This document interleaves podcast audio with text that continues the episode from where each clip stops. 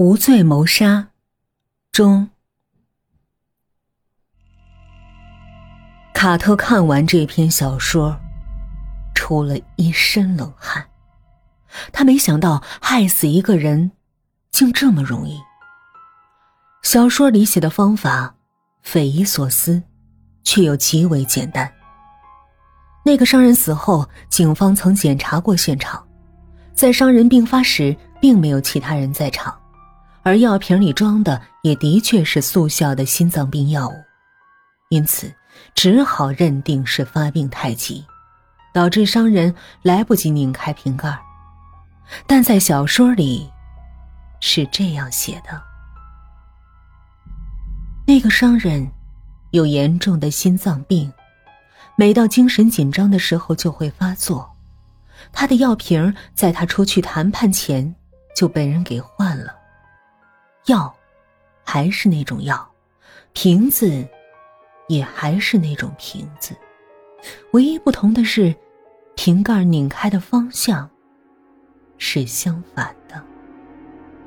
当他准备谈判时，竞争对手给他匿名打电话，告诉他自己已经提高了报价，而且谈判的另一方准备接受了。于是竞争对手满意地听着电话那头急促的喘息声，甚至能听到商人在不断地拧着瓶盖，但平时一拧就开的瓶盖却像粘死在了药瓶上一样，越拧越紧。于是竞争对手放下电话，离开了公用电话亭。卡特马上从物证室里取来了商人的药瓶，发现瓶盖果然跟普通的瓶盖拧的方向是相反的，立即下令拘捕商人的竞争对手。接着，女富翁的案子也查出来了，那个男模丈夫果然也跟这位作家打过交道，在汇了稿费之后，作家给他写了一篇小说。女富翁的女仆在前几天被丈夫解雇了，这栋别墅并不常住，所以女富翁也没有解雇仆人。这天出差在外的丈夫给女富翁打电话，说留了一份礼物在房间里。女富翁有些惊喜，这个小自己十几岁的男友总能给自己意想不到的浪漫。她把车停好后，还跟邻居打了招呼，然后走进别墅。里面有股怪味儿，来自厨房的。于是他打开了厨房的门，才发现煤气阀没关好，煤气也许已经泄露了很久，气味非常浓。他转身往外跑，就在这时，丈夫正在千里之外上网，通过房间的摄像头看到了他所在的位置。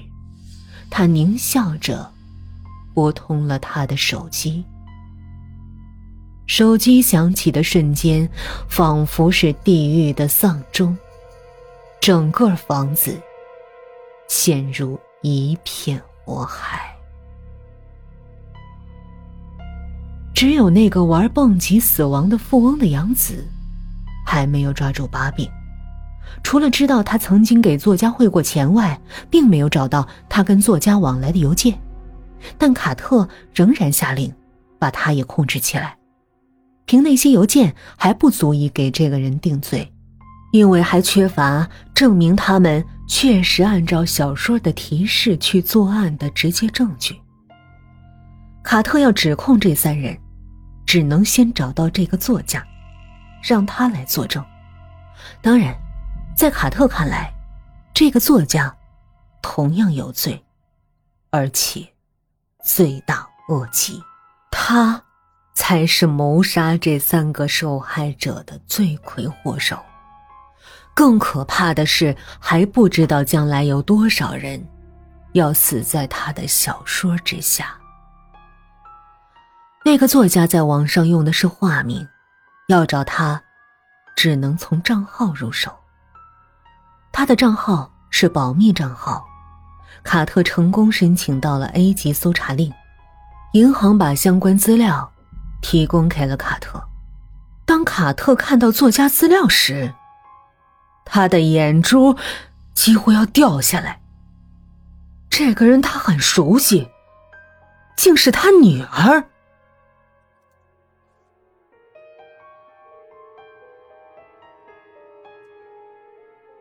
卡特头昏脑胀地回到家，见女儿仍在电脑前看侦探小说，他铁青着脸把女儿揪了起来，问道：“你说，那一天给我看的犯罪小说，是不是你写的？”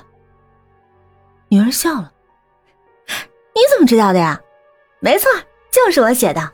我是网站的签约作者，我是来挣钱呢，否则我怎么从来不跟你要零花钱呢？”卡特身子一晃，险些摔倒，他狠狠地给了女儿一耳光，把女儿打懵了。“你怎么能干这种事儿？收人家钱，帮人家写谋杀计划，我对不起你妈呀，我没管好你呀！”女儿哭了：“啊，你说什么呢？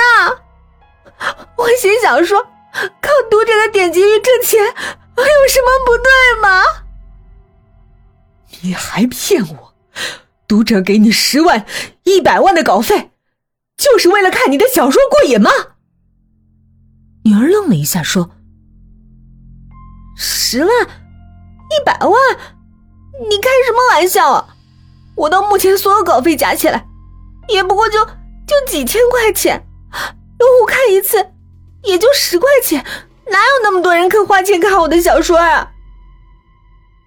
卡特混乱的脑袋忽然抓住了一个词：“我们。”这么说，不只是你一个人在写这个？“当然不是了，这个网站有100个签约作者呢，我们都是侦探小说的爱好者，这个网站就是给我们提供了一个发表的平台，有机会挣钱，还能组织比赛呢。”卡特觉得离真相越来越近了。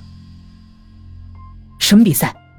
最近有吗？”“有啊，最近就有过几次，我还拿过一次冠军呢。”女儿有点得意，说道：“网站管理者会出一个题目，让我们一起写，然后他来评比，谁写的最好，最天衣无缝，谁就是冠军，可以获得1000块的奖励呢。”“那你们的账户不是自己管理吗？”女儿摇了摇头：“不是的，我们要在网上开账户，由管理者统一管理，我们只负责提供资料，不过管理者也不会私下扣我们的钱，因为谁花钱看我们的小说，网站都有点击记录的。最近的一个比赛是关于一个商人的离奇死亡。”卡特基本明白了，但还有疑问：这么多人注册的网站，为什么那3笔款子都是先打进女儿的账号？难道网站的管理者知道自己的警察身份，故意向自己挑战？还有，那个富翁究竟是如何死在蹦极的绳子上的呢？卡特稳定一下情绪，问道：“网站有没有组织过关于一个爱好蹦极的人被谋杀的比赛？”女儿点了点头：“写过呀，不过我的想象力不够，没得到冠军。有一个作者根据管理者提供的虚拟资料，判断出那富翁的情人其实爱的不是他，最后他得了冠军。”卡特有点心急：“我能看到他的小说吗？”“参加比赛的文章都是不公开的，我也只是听那个冠军在网上炫耀，说你们都没有理清人物的关系，败得不冤。”卡特觉得有点遗憾，又问：“你得冠军的比赛是什么内容？”女儿又笑：“是用手机引爆煤气，炸死一个女人的小说。”卡特又晃了一下脑袋，捂住了脸。